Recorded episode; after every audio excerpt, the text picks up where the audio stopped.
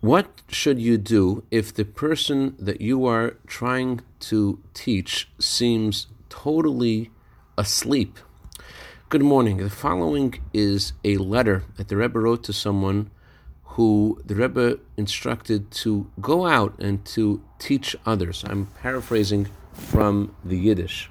Certainly, you know my opinion that in the present time, and perhaps in earlier times as well, you should not wait till another person comes to you and asks for Judaism. Rather, you should go over to another person and awaken their appetite for Judaism. The Torah tells us to go in the ways of God. When God gave us the Torah at Mount Sinai, God came there first and found us all sleeping. And this is something that we can learn from. Don't wait till someone comes to you. Go there first while they're still spiritually asleep. The Talmud says that more than the rich man who gives charity does for the poor man, the poor man does for the rich man. This is true regarding physical charity, and it's also true in regards to spiritual charity.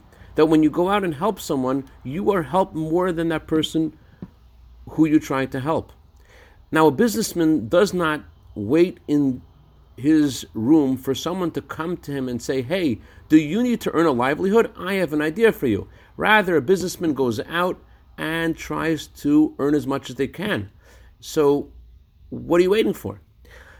Go out and try to inspire others, and doesn't matter if they are spiritually asleep, learn from God and make the first move. I dedicate our minute of Torah today to Mr. and Mrs. Yonatan and Rivka Sarah Hamburger in honor of Yonatan's birthday tonight.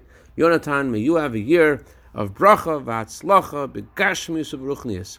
Have a wonderful day and make the first move.